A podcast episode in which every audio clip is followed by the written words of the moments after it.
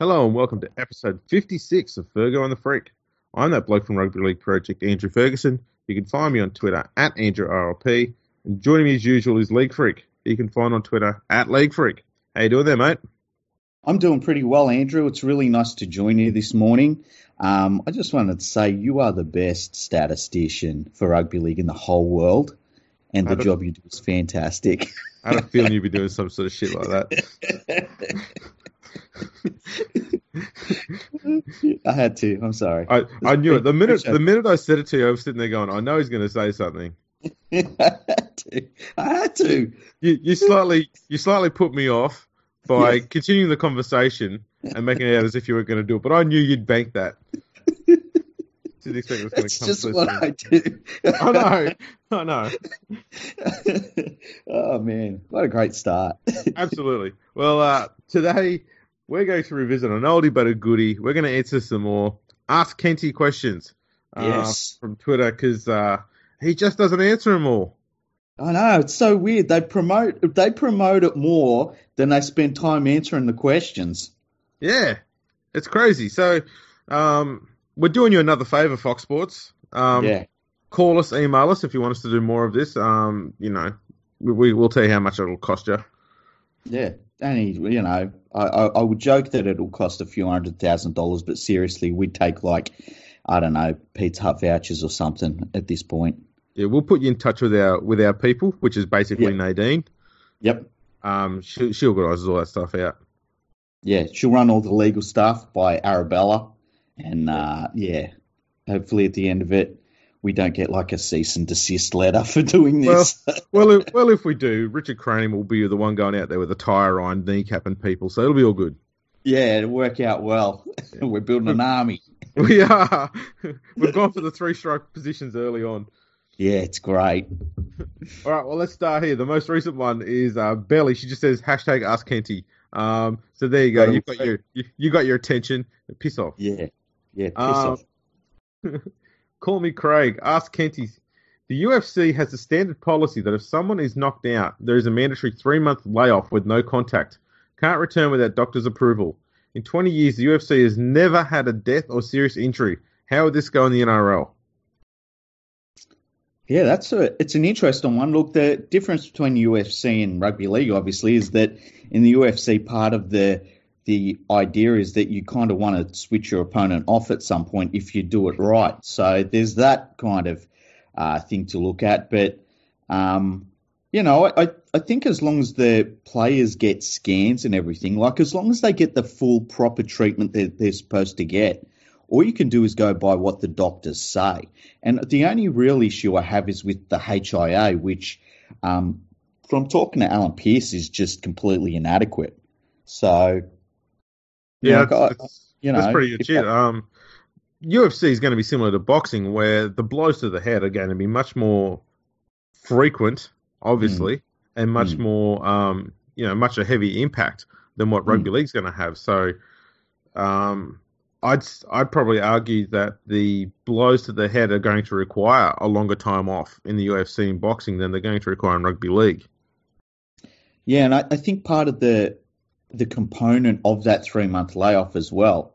And look, it's not that long when you think about what the sport is, but part of the component of that is also um, that you don't want them going back into the ring and sparring either. You don't want them taking any blows to the head. You kind of want them to have a long la- enough layoff that they don't have to worry about, well, you know, I've got a head knock now, but I've got to get back into training in, in two weeks' time for my next bout. So, um, so yeah, and they they take. I would guess that the three month thing is also something that they carried over from boxing in terms of trying to get on side with the commissions, uh, which is something they really tried to do a number of years ago to make um, MMA more mainstream. So, yeah, it's two very different sports, but I do get the I do get what he's saying though, and I, I would say that as long as the players are getting all the right scans and, and being looked after properly, that you've just got to go by what the doctors say with the current um, medical advice right now.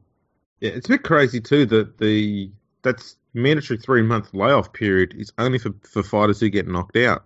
Can't tell me that the bloke who wins doesn't cop a few bloody bad knocks to the head as well. It's a bit weird that. Yeah, well, I mean, say you, there's an absolute war and one of them does get knocked out. Yeah, you're right. It's it's strange.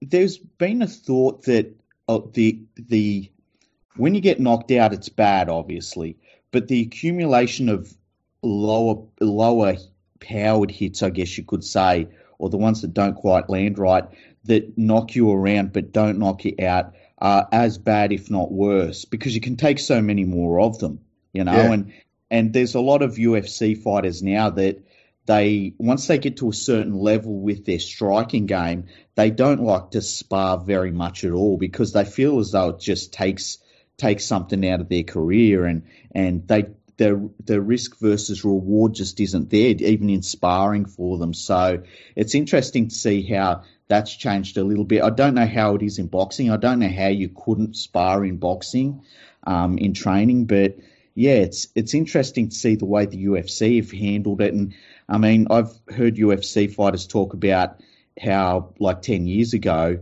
they would do a round and then the last minute they would just throw haymakers at each other. And they yeah. don't do that anymore because it's just it, it, they they know to to train better.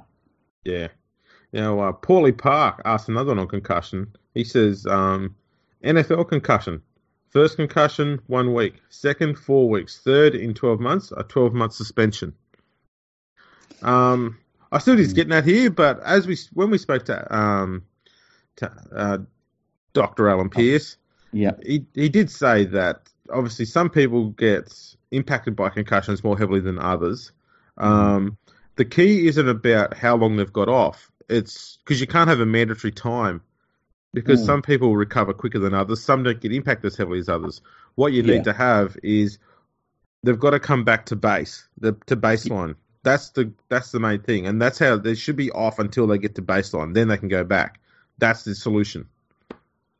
Yeah, and look, I, I'm always very hesitant when anybody suggests we follow any medical advice that the NFL puts forward because they've literally been the very worst organisation when it comes to not only their drug use policy but their concussion policy. They're so far behind everyone else and so far behind rugby league by decades. So I just I would never ever follow the NFL's um, protocols on anything to do with player welfare because they literally don't give a shit about their players.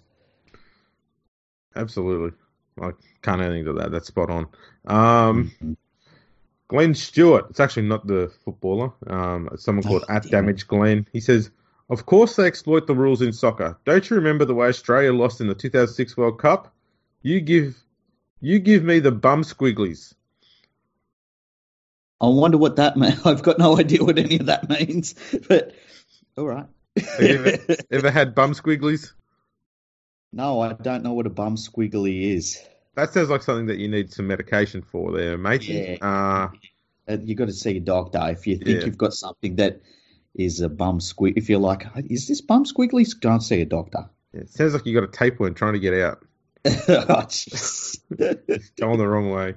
Yeah. Did you did you know that uh, going on tapeworm back in the uh, just after the um, Federation in Australia, you'd seen yeah. a lot of newspapers. I found it when doing research that they would suggest for anyone who wants to lose weight to ingest a tapeworm, and you can buy them over the counter at your local chemist. Yeah, I've seen it. How weird is that? It's like it's like with the uh, cocaine chewing gum and things like that that they used yeah. to have or like being prescribed uh, cigarettes. Like, what a time to be alive, hey? Absolutely. uh, imagine going to the doctor and you're like, man, I don't know what it is, but I keep on coughing up blood, and they say, you know, oh, what you need is to start smoking. yeah, this this uh, the warm fire will help to dry out that blood. Yeah, yeah, that's the solution. so weird. It's like, well, I wonder what they were prescribing like cocaine for like cocaine gum and things like that for? I think it was usually just a, a name, uh, sorry, a painkiller. Yeah, before just they like found a, out about paracetamol. Yeah, how weird's that? Imagine how fucked up people were getting when they have coke. They must have loved it. I, like I've never done cocaine, obviously, but people must have been going to the doctors all the time, going, "Yeah, this these aches, they just won't go away. Give me some more of that sweet, sweet gum." Well, it's the the dentist in Sydney in the uh, around the World War One time who had a lot of cocaine because of such a, hot, very powerful, um, you know, I don't know if you call it a relaxant or a sedative or whatever, or a painkiller. Yeah. But yeah. um, yeah, they used it there to before they did their work on people's teeth and stuff. Mm-hmm. And so dentists in Sydney used to often get broken into for yeah. you know people in the drug trade and stuff like that. Wow, it's crazy, so crazy. Um, Russell says, "Jesus, nice to hear someone to tell it actually how it is." Dot dot dot. Will you be MC at my wedding? Can you imagine like Paul Kent being an MC anywhere? Oh, it'd be the worst. It'd just be the worst. It's like, why is this like? First of all, why are so many of these journos angry? Like they're all so angry. It's very yeah. strange. Yeah, last night was was fascinating because they got um they they had their comedy act on when Paul Crawley came on. Yeah, yeah. And Paul Crawley has this thing where he where he has a rant about something. Oh, um, right. And this time he started ranting. I can't remember what it was because I just don't care. Um, mm. He was ranting about something, and he, he occasionally looked at at Kenty. Yeah. Paul Kent would look at him and just just nod as if to say, "Yeah, you're saying the right thing. Keep going." And he go, "Okay, keep going." And it's, it's like he, he needed he needed those nods of approval to make sure he was on the right track. It's funny you bring that up because I, I didn't see this week's show, but I saw part of last last week's show, and I saw when and uh, it's called like Crawley's rant or something strange like that. It's like, and you can tell that they want it to be something. And I can't tell you what he was ranting about last week either. But I was watching it and I was like, they really want this to be like a segment, and it doesn't work. It just has zero impact, unfortunately. Yeah, it's, just, it's just an it's just an old handbag having a whinge. I just look at him and think it's time to upgrade that handbag. Look how look how wrinkly it is. It's like an old baseball glove you get off of eBay. You got to put some new like oil into it. Yeah, oil it up. Yeah, everything's better when you oil it up, eh? Absolutely. um, Dave McMullen says, should the league go back to one referee to ensure there are enough quality refs across the rounds? And could Kevin Walters be the next Storm coach when Craig Bellamy pulls the pin? I will say no to both. Can I go across the other side of the room and answer this one? Go for it. That would be fantastic. Now, hang on, hang on, hang on. Fuck no! Nice. All right, I'm back. I'm back. I'm back. I, I think, I think we were clear. Okay. I think we made that point pretty well there. Excellent. Um, Jordan says solution to the no fault stand down player policy. Allow alleged players to choose whether to play or not. If they're found guilty for each game they played during this period, hit them with a hefty fine, 50k a game. Surely players who know they are guilty will then stand down. Now, we ran the numbers on this last night, mm. and he said if they played 26 games, mm. it worked out as 1.3 million dollars fine.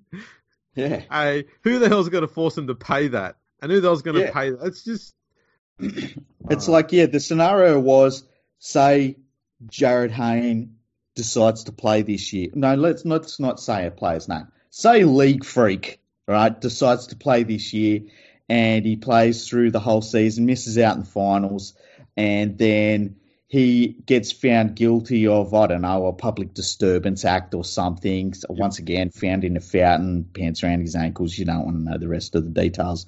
He's and so, Moses. Yeah, yeah. And so like the the he immediately has to go to jail for like 15 years for it and all of a sudden the NRL says, "Well, hang on a second, you owe us 1.3 million dollars. Good luck getting that money. He's not fucking contracted anymore. You got no power over League Freak." And exactly. he's in jail and he's like up 1.3 million bucks. He's he's winning at life.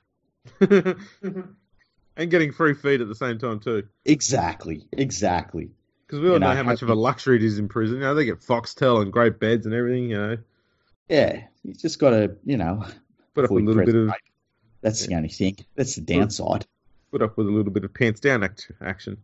Yeah, um, yeah. So yeah, that that's a nonsense idea.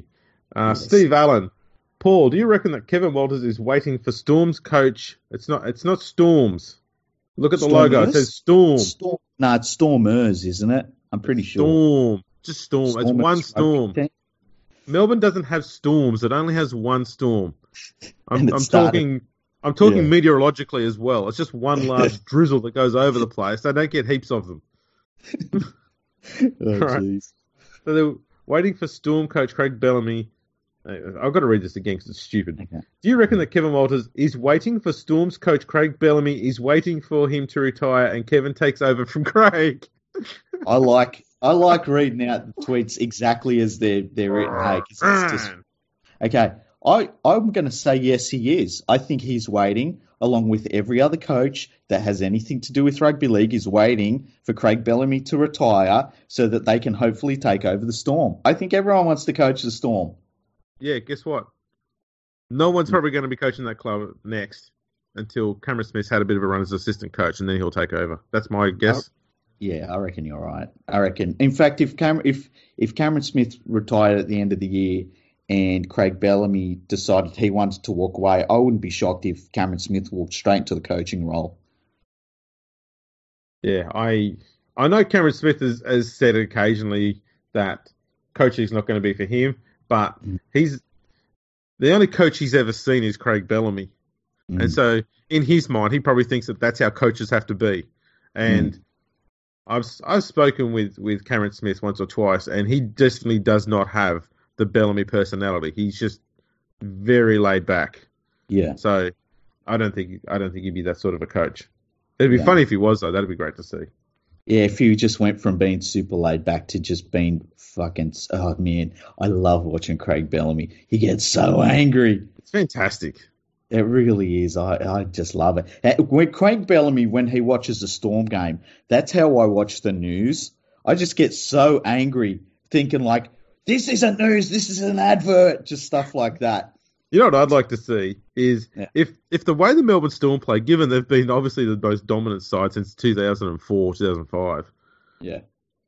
If they're enough to get him frustrated like that, I'd love to see just how insane he gets when he goes to say the Titans or the Tigers. The best one, Warriors, without Warriors. Oh. Can you imagine that? Oh, yeah, that would be God. That'd be insane. I feel like he physically be, choked player. I think what would happen was every time they they go up in the first half to the coach's box, you'd see him have his normal ranting and screaming and yelling and smashing stuff, and yeah. then in the second half, you wouldn't be able to see him because there'd just be blood over the uh, coach's box window because he's killed someone. oh, jeez, yeah. Every week, every week on Seek, there'll be another job for an assistant coach at the Warriors. That's hilarious. Sometimes I watch the assistant coaches' reactions because it's got to be like, even if you're completely cool with someone, it's got to be strange to sit next to them for the two hours a week and know that doesn't even like you, you you're in a good place. You know, you're an assistant coach of the best team. He's the coach of the best team. But for two hours each week, he just goes absolutely off his head. And you can see the coaches like sitting around him thinking, man, he's going again. Just yeah. chill, man. I got to chill. you know what's funny? When you think about it, you think of the assistant coaches that, that um, Bellamy's had who have gone on to become full time coaches. Yeah. They're very calm people. Like yeah, Stephen are. Kearney. Yep.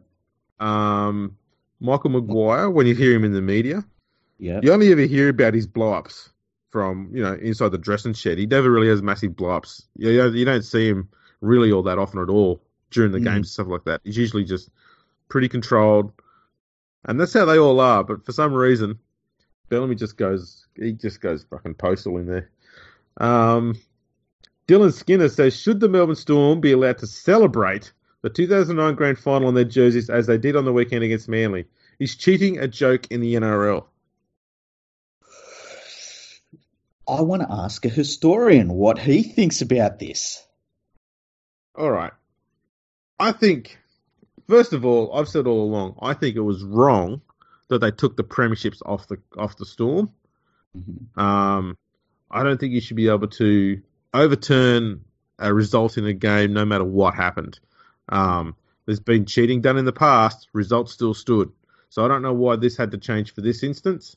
Um, there's a ton of ways you could have penalised that club um, for what they did, but taking premierships off players who had no control over the salary cap is just dumb because that just that only impacts the people who weren't doing the wrong thing. You know, the yeah. fans and the and the players. So I don't see the point in that. So I've I've got no problem with them putting it on there. Um, for before the, for that attitude, but I'd rather they put on their grand final wins instead of premierships. I'm willing to accept that they they refer to those as grand final victories, but I don't they should I don't think they should call it premierships because obviously factually they aren't. That's pretty much it. That's actually I've never heard that idea put forward. That's perfect. I I believe. Um, when I remember when the Storms premierships were taken off them, and I felt personally at the time that the premiership should have been given to the next team, and that would have been Parramatta.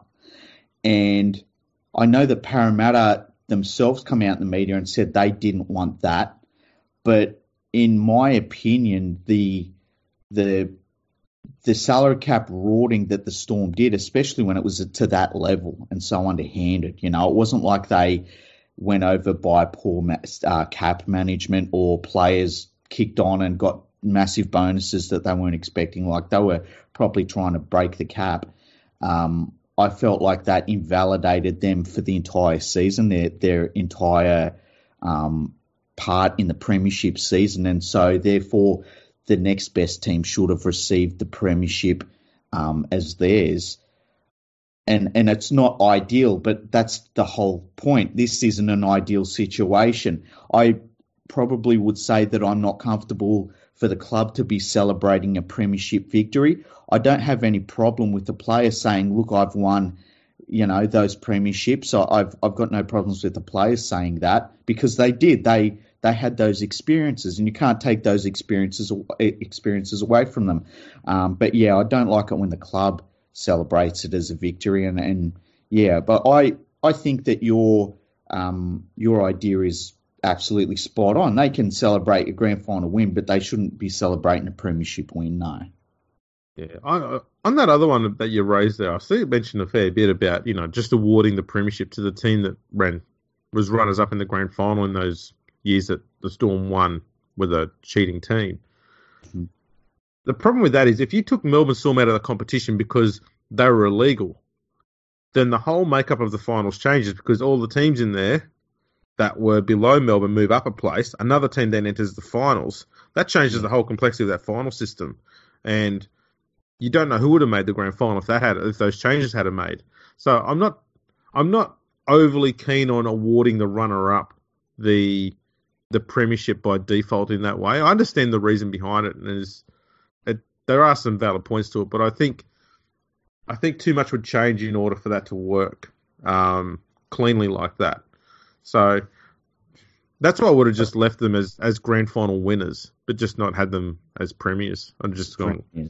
Just yeah, I, I remember Roy Masters saying that the now when you look at the list of premiership winners over the, the history of the game, it's start it's now starting to look like uh, a schoolboy's math homework that he's got a lot of wrong wrong results where it's yeah. been crossed out and there's asterisks and at the bottom of it you go down the bottom and there's like about three different notes and stuff. I wonder if a better penalty would be like, look, if you if you you've cheated and you you win, just for history's sake, we've got to say that you won. But as soon as we find out that you've rorted the salary cap, if that ever comes out, you are not allowed to take part in the next five final series at all. Doesn't matter how good you are. And from the moment that it's found that you've been cheating, um, mm. see, I reckon, reckon, I reckon a better idea is see they've got one penalty they've started using, which I quite like, and that is they um, shrink your salary cap for a set number yeah. of years. Yeah, because that's that's an immediate penalty that stops that stops the team getting advantage from um, the rorting that they've done. Yeah. And that immediately teaches them a bloody harsh lesson for the future. Um, and so the amount they go over by should determine how many years they have their salary cap shrunk and how much it gets shrunk by. And I think what they could have done with the Storm is took about 25% out of their salary cap for the mm-hmm. next five or six years There's no way knowing they could have kept as much of that squad if they had done that. And they could have, you could have said, you know what, keep your premierships, but you're going to have 25% less salary cap for the next five or six years, yeah. or even longer if they want, for for what you've yeah. done. Yeah, there needs to be a because we've seen a lot of the things they've done in the past haven't really worked. Like they've caught teams cheating the cap and and they don't really get smashed on the field like they should be. I feel as though, like, if you get caught cheating the competition, you shouldn't be able to just shake it off and next year go back at it. It should be something that you've got to carry as a burden for a number of years, I think. And and yeah, it's you know in the past that hasn't worked. I think that shrinking the salary cap's a good idea too. Yeah, and and maybe they need to look at upping that a little bit. Yeah, I mean they did it. They did it when Canberra got done in 1990 or 91, sorry. Yeah. And it, it, took Canberra two years to get back into being premiership contenders again, um, which is not long enough considering how much they went over by, but yeah. it showed the impact it has. Whereas with the Storm, I mean, they had a premiership what one or two years after they they'd been busted. Yeah. And and they stayed there. Like Canberra had that one premiership in '94, and then they haven't been in a grand final since. Yeah. Melbourne's got a premiership and they've been in, they've been in contention pretty much every year since then.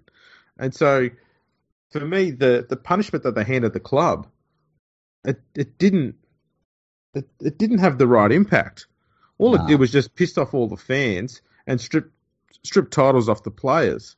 But the club the club's future didn't get impacted in any way. And I think if if the penalty was there, which said right, if you're going to cheat the cap, we're going to hit you hard in the future. Clubs are going to think a bit more differently about it because they're run by a desire to A, win, and B, make money. And if that salary cap thing came in and it's a lot harsher, your ability to A, win, and B, make money gets shrunk immensely. And that's going to be the thing that's going to make them go, we can't go there now. But at the moment, the way the current system is, you just get a title strip, you keep all your, you can keep most of your roster, and you know still be a successful team in the future.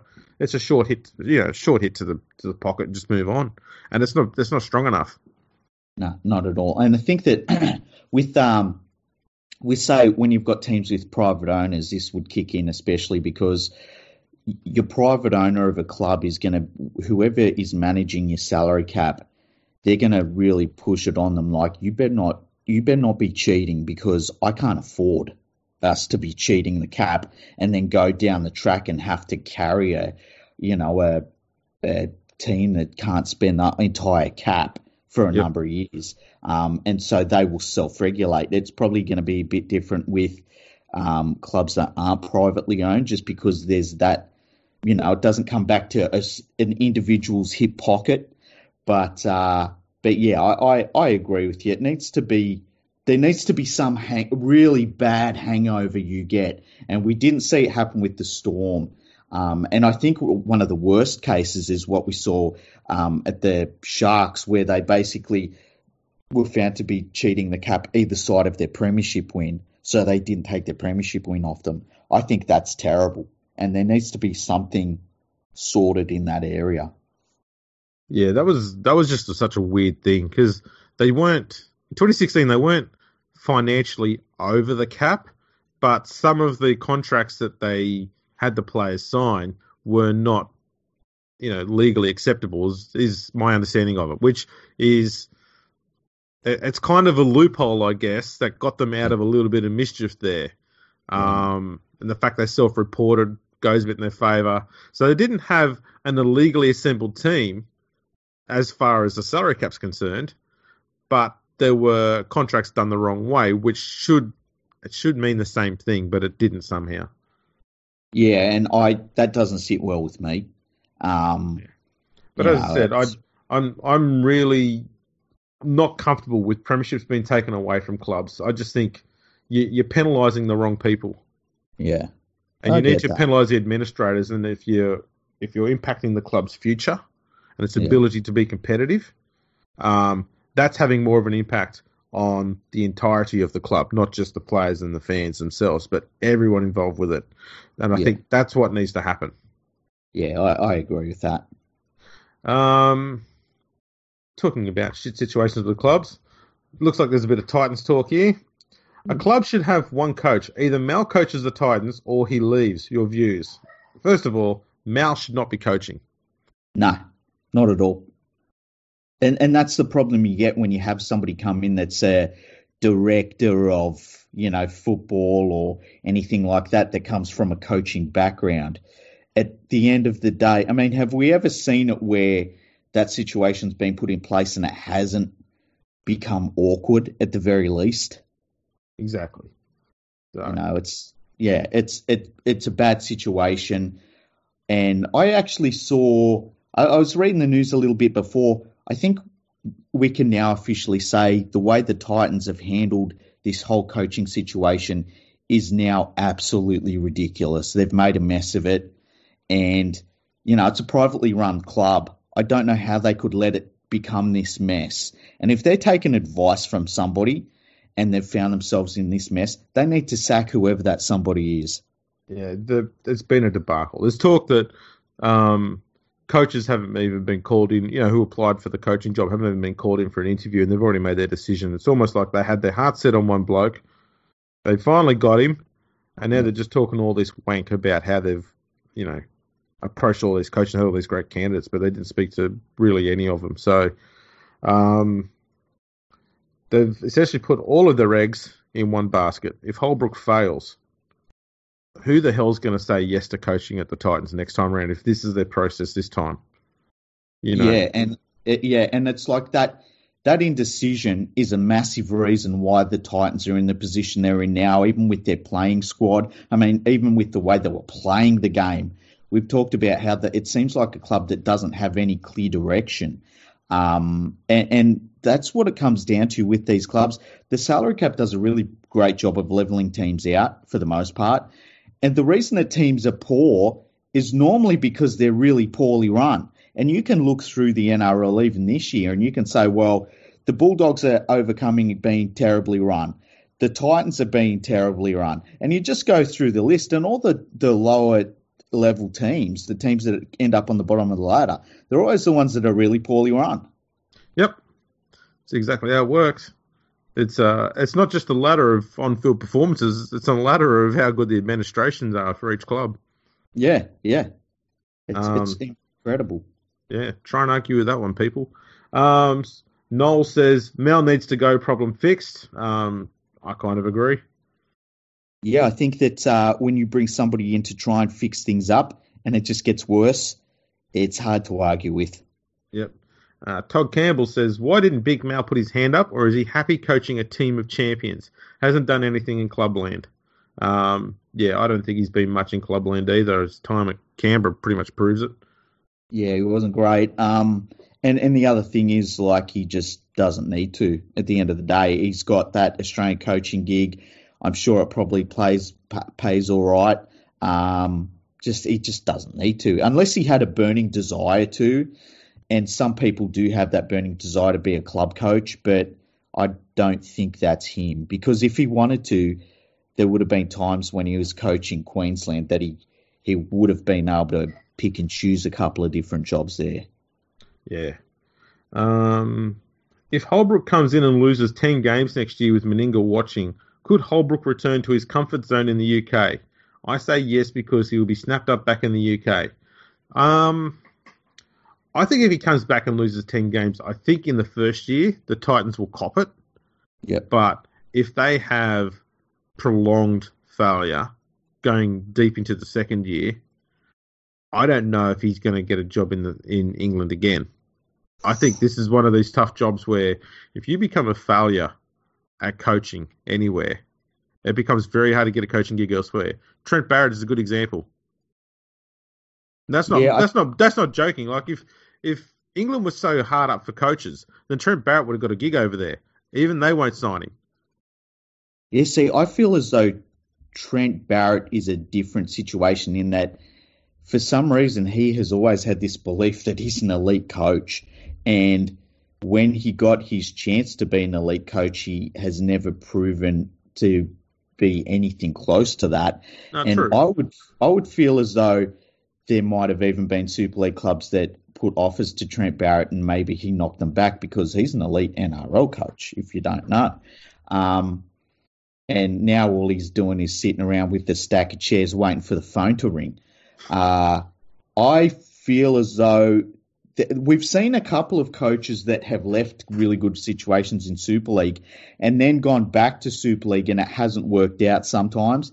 Uh, I think that Holbrook would probably get another gig somewhere at a club like, you know, he might get a gig somewhere like Hull KR or um, I'm trying to think of some of the other clubs that might bring him on board. I mean, I reckon Leeds. if he failed, Leeds, yeah, I was just about to say, I reckon if he failed and Leeds wanted somebody still, he, he could go back to Leeds. So, um, you know, on teams like Wakefield and that, they're always up to try something new because they kind of have to in the situations they're in. So, yeah, I think he could go back and get a coaching gig, but you know, I I, I, just, I can't believe that he's leaving St Helens. I really can't. I am absolutely shocked. I was so wrong, so so wrong. I thought he was going to be like, no, thank you. I can just stay here at St Helens. I can earn as much money and, and all that sort of thing. I can have stability as a coach. No one's knocking at the door trying to, you know, I haven't even got the media down my neck. Everyone loves me right now. And he's taken on a real bad situation and not a good contract. And he's apparently going to have a pretty average coaching staff. And, you know, I guess time will tell if it's the right decision or not. But it looks like it's going to be a poor one, in my opinion.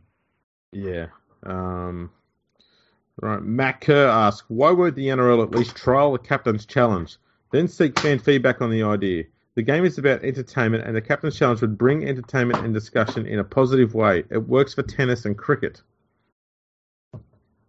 Does it? Um, Does it work in tennis? Like I know tennis. Tennis is a very different sport from rugby league. Hey. Well, yes, it's one on one. There's no teams involved, yeah. and it's the tennis player gets to choose whether they want to do it or not. Cricket, it's kind of similar to tennis, where it's the captain having a discussion with the batsman or the bowler. There's only usually three people involved in those decisions. Um, yeah, I guess the other thing is too, like grand final day. There's uh, something happens first ten minutes. They use their captain's call it's found to be like whatever decision. It's found to be the captain was right. They get to try something, and then right late in the game, same team, and there's a knock-on ruled against them in goal. And we look at the video replay, and it's clearly a not, not a knock-on. It's a try. They should have won the grand final, but there's no captain's call, so too bad. You lose the premiership. The problem I've got with this is people have constantly been whinging about how the video ref takes up too much time. They take too long. There's too much stopping and starting going on in the game. And then they want this. How is this yeah. going to speed make things better? Yeah, and then they want to rule on forward passes as well. And then they want the referee to, or the video ref to call down into the referee's ear when they see something. And it's like, well, do you want more video ref or less? Like, yeah. I know personally, I want to, I, I'm just willing to trust the people in the middle with the whistle. Likewise. And it's you know, and if you you get a decision go your way, great. If you don't, too bad. That's rugby league.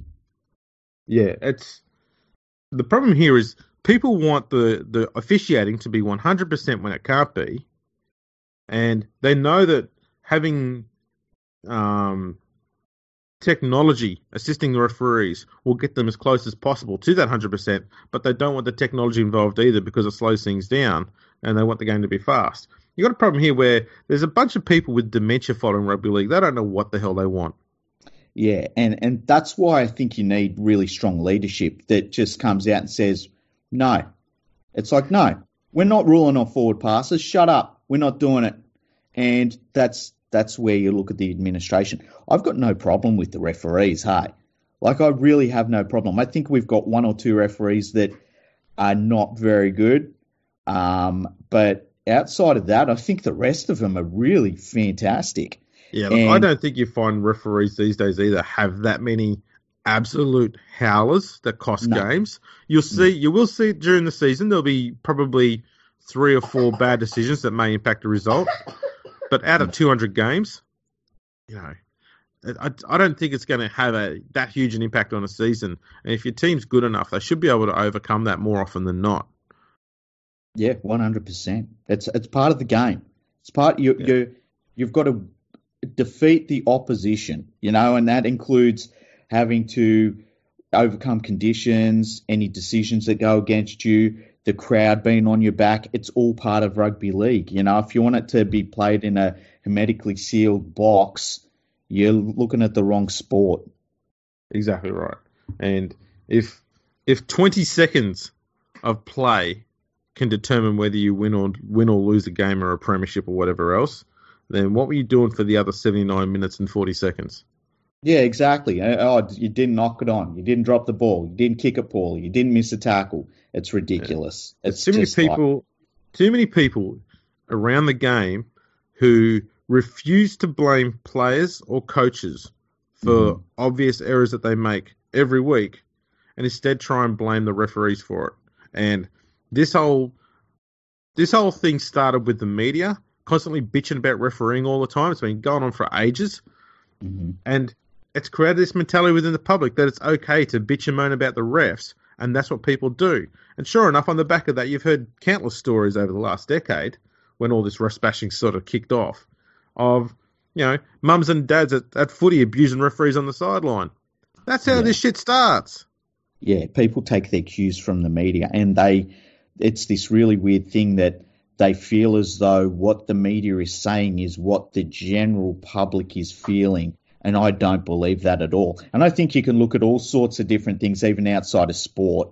You know, the media will say one thing to you, they're like they'll say, "Oh, you know, who's going to win an election? This mob," and then the other the other side wins, and it's like, well, oh, so they've got no fucking idea. You know, yeah. that so I, I would never ever take a cue from the media because uh, they're garbage. Anyway, let's get back to Ask Kenty yeah. we could go on for ages there. Um, here's one that answers itself. I like this one. Do the current rules allow Jimmy Maloney to play State of Origin next year like Allan Langer did for Game 3 2001? yeah, I mean, I guess you can call up whoever you want. Can I? Yeah. Come on, you just you just gave yourself an answer. Well, if Allan Langer could do it, then yes, the rules haven't changed. You can yeah. still do it. It's more right, the fact that. Question: do you, do you reckon that they would say let okay, let's look at it this year, right? Mm-hmm. Let's just say James Maloney is has been in France this year, and we get to that what was a game three where just everyone started dying all of a sudden. All of the halves started dying. Do they call back James Maloney? I don't think they would have. I don't think they would have either. I it's think not... if say it was someone like it would have to. I mean, it's got to be a once in a generation player. Like you say, it was Andrew Johns, uh, and he was playing in France, I could see where they might say, "Look, Joey's Joey could come back and do it," but yeah, you got to be a pretty special player for that to happen with. Exactly, and you want to know that it's so. The problem with calling back Maloney, especially next year, is he hasn't been playing NRL level football. Mm. So why would you take that risk? Yeah, and he's been living in the south of France and eating look, pig and drinking wine and drink, eating it's, cheese. You he'll know, probably, he'll probably be bigger than than uh, in weight than James Taumalolo this time next year. Possibly, probably take up smoking and training like we hear French players do every time the media. Wasn't it funny when he signed for uh, for Catalan, and it was like Channel Nine went on Google and they looked up what France was, and then they just used every single cliche they could in the story that he was going to France. It was hilarious. it was. Um, all right, here we got a a uh, somewhat solution for Golden Point. It's yeah, bear with me on this one. Would mm. this work for extra time? Two periods of five minutes to be played in full even after a field goal, the side then behind on the scoreboard can still win during extra time, but only with a try or a penalty goal. Because this is what we need: is more confusion. Yeah. I like it when people come up with an idea to simplify the game that you need a fucking abacus to work it out. exactly, because uh, I think what you need here, uh, fella, is uh, just have extra time. Would be your answer. Yeah. How about the team that leads when the clock reads zero zero zero zero, how about they win the game? Yeah, yeah. I, I'd prefer extra time. If if if Golden Point is getting to the getting to a place where people are sick of just watching field goal-a-thons, then go to extra time. Because yeah. a team can then kick a field goal but still haven't won the game. There's the game's still live. The other team can still score or whatever. Mm. Um, to me, that just that just solves the problem, and it it probably makes the game a bit more exciting because they they're just going to throw the ball around a lot more. You're not going to have each side doing four hit ups and then pot shots at field goal from wherever they can get. So I absolutely love Golden Point, and I think that if people don't like field goals, they don't like a part of rugby league. Exactly. And it's like go and watch something else then, dickhead. Yeah. um, show me policies at OzFax says, does Paul Kent realise he has anger issues? I um, imagine if he did. Hey, I'm not sure that he he has anger issues. I just think he has misery issues. He just, he just doesn't seem like you wouldn't want to be stuck with him, you know, at a party and he's just talking to him, would you? You'd be sitting there going, "Oh, the, the the punch is just not really punchy. It's more like a push." And yeah. you know, the the little finger food thing, the, the, the little toothpicks they've used, they're just a little bit splintery and not quite long enough. And I wish the cuts of cabana are a bit longer on there. They're a bit thin. The you know the cheese sort of overpowers it a bit. He'd just be whinging on and on all the time. You know, one of the things is watch watch NRL 360. Right, whenever he laughs, looks like it's painful to him. You yeah, it's like it. it's like he's it's like he's been prodded in the ass with a uh, an electric prod that makes him laugh. oh, geez, yeah, it's like he, he just like sort of is like it's like not a real not a real healthy laugh if you ask me. He's, he's got a laughing sen- sensor in front of him. Every time he starts to laugh, it kicks in. Someone someone presses a button and a big light lights up that says "Laugh now." All right. Um, this one has a hint of conspiracy theory behind it. Oh, nice. Is there a fair representation of Kiwi specific nations and Indigenous people in the NRL office at the top end? Also, there's not enough Kiwi refs. Okay, well, first of all, I, I think that it's a it's an all right question to ask. I think that those sorts of roles, you know, it's first of all they're difficult to get, and I think you've got to be part of it, I think a lot of it is not so much how good you are at a job as how good you are at, at greasing wheels and shaking hands and getting photo opportunities and things like that. And that's how you get to a situation where uh, somebody like Todd Greenberg is the NRL CEO and he's like dead set a politician. You know, he, he just tries to say all the right things and not ruffle feathers. Um, you know, I, and I think that you've got to look at the the way that rugby league has been over, say, the last thirty years, and there's been an explosion of of Polynesian talent and New Zealand talent over the last 30 years, more so than any time in the game's history. And I think we will see that flow into the game's administration. Um, I think, you know, I, I don't think there's any sort of conspiracy against it or anything like that. I think it's more of just a case of there needs to be more time for that sort of for players to retire and then get into different roles in clubs and things like that. Um, you know, I'd be and, and, look, I I don't know how many assistant coaches and things like that are, are from, uh, you know, even Indigenous backgrounds in Australia. It'd be interesting to know, but I I don't think it'd be the worst thing in the world if we saw maybe the NRL get on the front foot with stuff like that and uh, even if it's making sure that you know teams in Pacific, like test teams for Pacific Pacific nations, are you know coached by former players or, or Polynesians or Melanesians or or former uh, Kiwi players and things like that. I mean, that's probably the best way to to start that process. But it is an interesting question, and it's definitely one that I think at some point rugby league, if if it doesn't start to change a little bit, you would hope that rugby league would see that there might be an issue and do something about it because I think rugby league is obviously a very progressive sport, um, and, and so it does do things like that a lot of the time. But you know, I I personally don't think it's something that has much to do with race at the moment, more so to do with maybe the maybe just general corporate culture. I mean, does that yeah. seem to you like more that's what it would be? Yeah, pretty much. Um, I'm I'm not too concerned with how the NRL is actually functioning. A lot of people like to whinge about Greenberg an awful lot, but at the end of the day, you know, the numbers the numbers don't lie. People are still tuning in in record numbers, and the money's still pouring in. You know, what much can you actually do be doing wrong in that situation if things are working fine? I know there's probably things he could he could probably do better, better to speed it up a bit, maybe, but you know, I don't think he's doing that shit a job. I think we've had worse administrators in the past. Um, it's just another media thing where they just want to bitch and moan about something to try and get someone sacked and create a bit of chaos so they've got something to write about. Yeah, I guess I guess that's yeah, probably. I was just thinking then, like with the ARL Commission, they've got a position that's open right now. Okay, because Coyne stepped down finally mm-hmm. and did the whole. You know, he did a bloody pity party on the way out too. It was yeah. hilarious. But uh, there's a, so there's an opportunity there for the ARL Commission to have somebody on the board that is from, uh, I would guess, not the typical corporate background, which they kind of they aim for a lot of the time.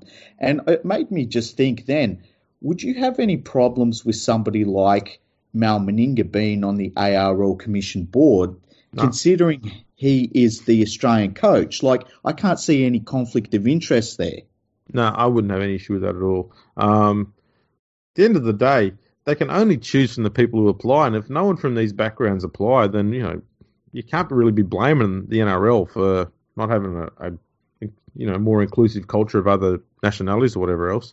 We don't know who applies to these jobs, so we don't know the process there. But yeah, they can only apply, you know, you know, appoint someone who's applied for it.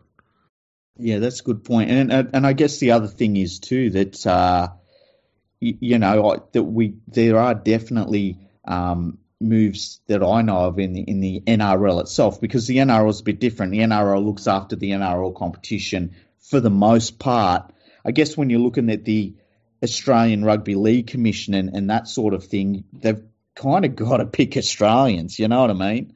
Um, but in the NRL, they've got more of a scope to bring in people that were maybe born in other nations, or, or you know, you might get Kiwis or, or Polynesians. Or, you know, you might even get Englishmen and stuff like that. I mean, the NRL had a uh, what was he a Welsh dude running as CEO, so there's no problems in that in that regard. But um, yeah, I, I think that I, I guess it's something that to that you would hope that is being kept in mind, you know. And I think that there might be more of an issue in coaching situations amongst NRL clubs, and I have no idea about the makeup of coaching staffs and things like that.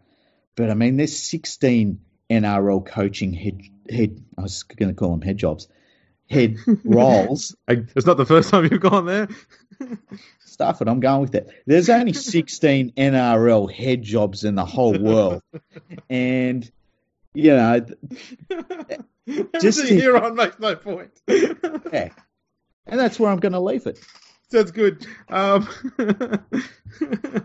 okay. Um, how long have you been a dummy for the ventriloquist Buzzard Rothfield? Now, I think that's a bit unfair because uh, Kenty does have different opinions to Buzz Rothfield. The person who who is an echo of Buzz Rothfield is Paul Crawley. Yeah, I've I've heard that a lot, and yeah, I feel as though Paul Kent kind of does his own angry thing. Um, so yeah, I feel I do. I feel like that's a little bit, you know. Yeah.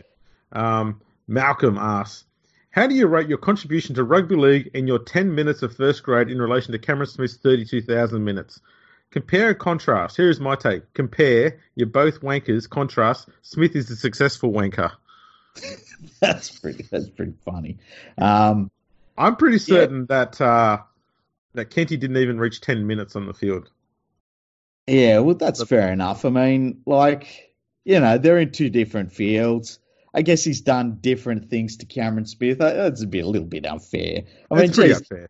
Yeah, I mean, fucking, uh, you know, there's 99.99% of the players in the history of the game, if they you know, measured them up against Cameron Smith, they're going to come out looking pretty poor. Yeah, it's, it's like trying to compare the um, political prowess of Paul Keating against Mal Meninga.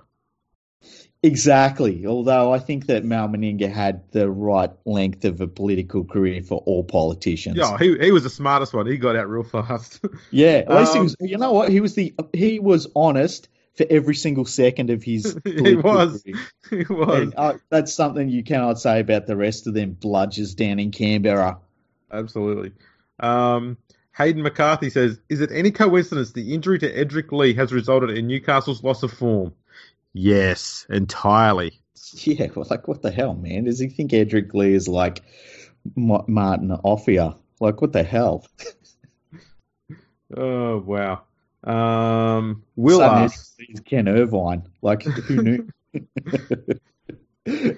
is is the Gold Coast a poison chalice for both players and coaches? They also seem to have a lot of ex players on the gravy train there.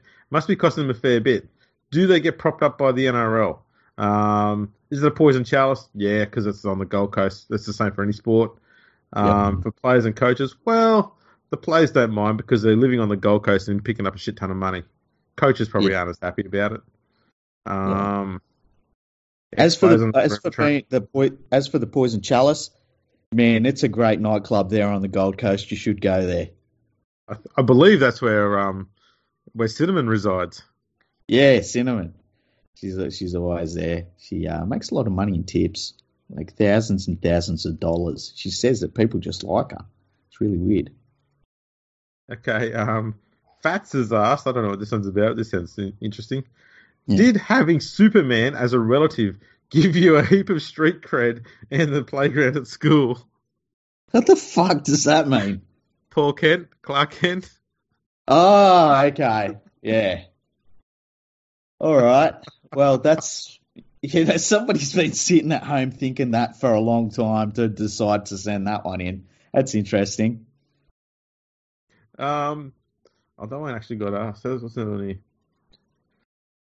Uh, what is your favourite Robbie Farah moment? Ooh, mine your, is mine is punching the shit out of uh, what's his name's face from Anthony the Cowboys. Watts. Anthony uh, Watts. That's the one. Yeah. So what what's what's went down in the scrum first, and he, he gave Farah a few cheap shots in the scrum when Farah couldn't protect himself. So then in the next scrum, Farah said nothing. In the next scrum, he just returned serve and laced about thirty five thousand punches on uh, on Watts's head, and they both got sent off uh, sin bin for ten minutes. And the crowd booed Watts as he went off, and they cheered Farah as he went off. yeah, and like you can't stress enough that like Watts put a couple of cheap ones on in the first one, and the next that next scrum, Robbie beat the fuck out of him. Like he literally beat the fucking shit out of him. It was amazing. That's definitely number one on my list too. Absolutely. Um, Richard Cranium. Ah, oh, nice. Save the best for last. Should we look at simplifying the rules again to make it easier for officials? We've overcomplicated the rules in an attempt for perfection. It's backfired, and the officials are suffering due to that. And I agree. I agree one hundred percent. You know that that that is so so true, and they. It must be weird for because and we've talked about this before. The NRL officials, they're the world's leading experts on rugby league. Like they know the game literally inside and out and it must be very strange for them when they start a season and then a rule is changed and so they've got to adapt to that and then they get to the end of the year and then some new rule is brought in because some coach blew up in like July of the previous year and it's got to be very strange for them. So uh, yeah I, I'm I I would like to see no changes to the rugby league rules. I think the rules right now are completely fine. We're seeing good footy. We're seeing the best teams normally win the games like what? I don't know. It's like chasing the dragon's tail. It it, it makes no sense to me. Yeah, um, I agree. They've got to find a way to to sort of protect referees a bit more, and I think having the referees do less on the field would be the first step, and that is, you know, things like the whole HIA thing. They shouldn't have to wait for a trainer to tell the touch judge to tell the referee to stop the game. Yeah. Like, just you've got a bunker there. Just you can see everything. Just say players down, stop the game, bang, stop. Yep. Why complicate everything for everyone? I don't understand that. It's stupid. Exactly, I agree, and it's uh, it's just silly, and and that comes once again back to the leadership of the referees because the referees themselves aren't the problem; it's the leadership. Exactly. Um, so, brilliant question, Richard. Um, I know why I didn't get answered because you're thinking about something that would help make the referees look better, which is um, that's contrary to what Kenty needs, because you can't write stories if if the referees are doing a good job. Yeah, exactly. It's too direct. It's like there's too many stories to write about the pub test and what people are saying, and I've I love heard, the pub test. Oh, the pub test. Oh, that the doesn't pub, pass the pub test. As the pub tests are done by blokes who don't go to the pub test with fans. They go to the pub test with other like-minded journos and sit in an echo chamber for two hours getting pissed. Exactly. Exactly. Who would want to go to a pub with a fucking rugby league journo? Exactly. Ugh, fuck that. Now, there's one more here. Um, how often do you look at your playing career page on Rugby League Project here? Ah, what type of fucking bastard would put forward a question like that? And how dare it be the top question asked by Ask Kenty if you go to the top ones? Yeah, unbelievable. Thirty-seven likes and six retweets. I, I can't believe people can be so cruel. Maybe what we should do, right? We should hijack it every week and just ask a fucking really random question and it always comes back to the podcast or one of our sites or like just ask some really obscure question that has nothing to do with rugby league. That would Such be as, great. Um, would you eat cat? Yeah, yeah. Would you eat a domestic cat? let's let's do that this okay okay let's do that this coming week okay who's gonna who's gonna tweet it like you or me oh you do it okay okay I'll tweet it right yeah. and I, I'm gonna wait until let me think I'm gonna wait until Monday I'll tweet it on the the upcoming Monday after we release this podcast what would the date be let me have a look here um, who knows second Monday's gonna be the fifth Oh, the fifth. Well, there you go. I don't know. Okay, I don't so, look at calendars anymore. I don't know what bloody year it is. Sorry, I just brought it up on my, on my Mac. Um, on the fifth of August, I'm going to put a tweet up. It's going to be hashtag Ask Kenty, and it's going to say, "Would you eat a domestic cat? Yes or no?" And I we're going to need everyone to retweet it. All right. Um, we will make you will see it. It will be everywhere so make sure you retweet it. The 5th of, of August, I will put it up and we will retweet the shit out of it and it will be the top one. And we're going to do one of these each week.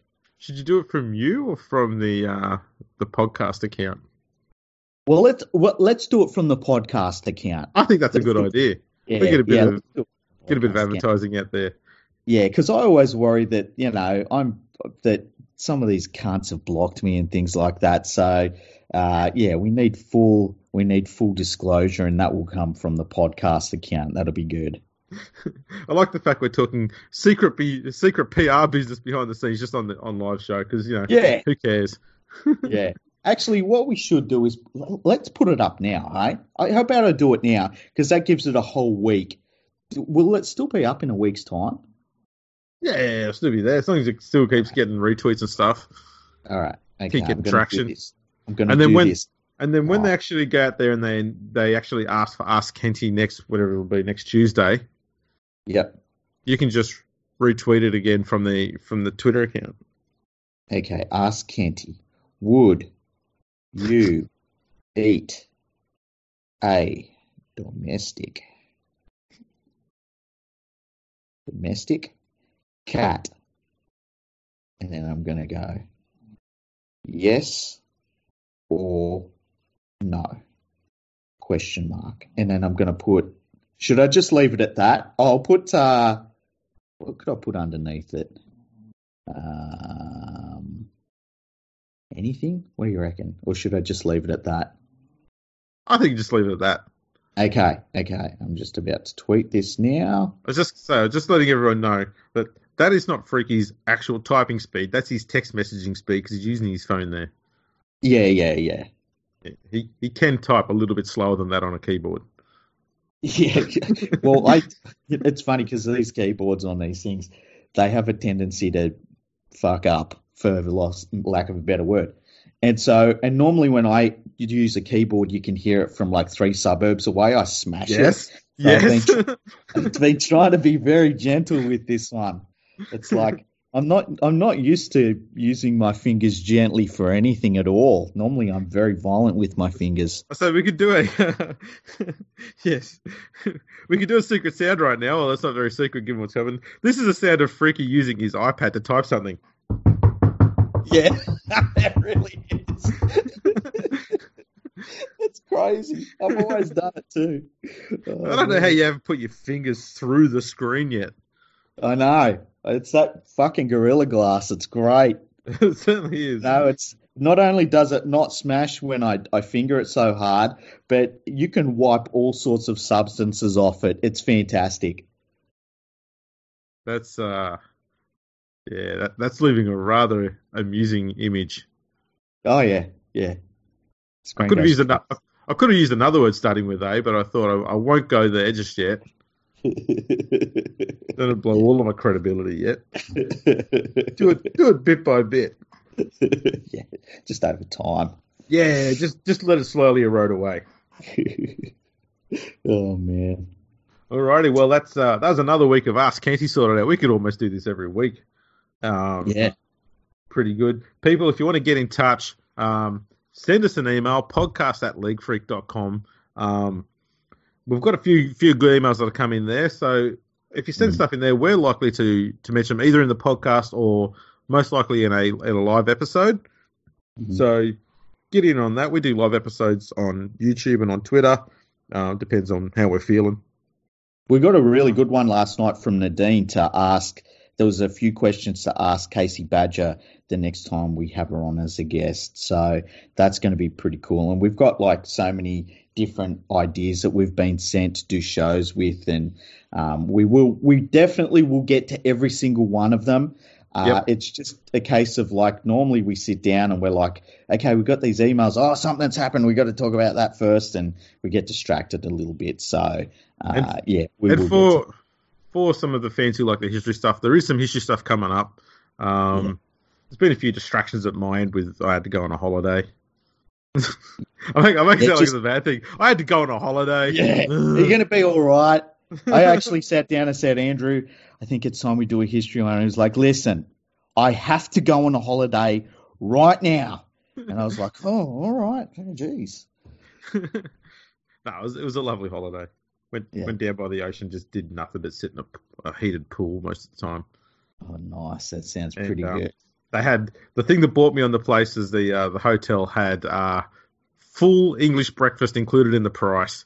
I went right. Mm. That means I'm eating about sixteen bloody eggs and six pigs every morning for breakfast. I'm set. oh, I could just go some bacon. I can't do breakfast like that. I did. I remember going to a hotel uh, once, and it, it, was like the same sort of thing. And I ate all the food, and man, I was not well for the rest of the day. I, I can Just, gorge myself on one meal, but then I don't have to eat for the rest of the day. Well, my problem was it was like I, I can eat I can eat anything here that I want. So I just started eating all of the breakfast sausages I could grab. And just not it's not smart at like seven thirty on the morning to eat not, fifteen breakfast sausages. Not like you to go to the sausage first. Well, you know.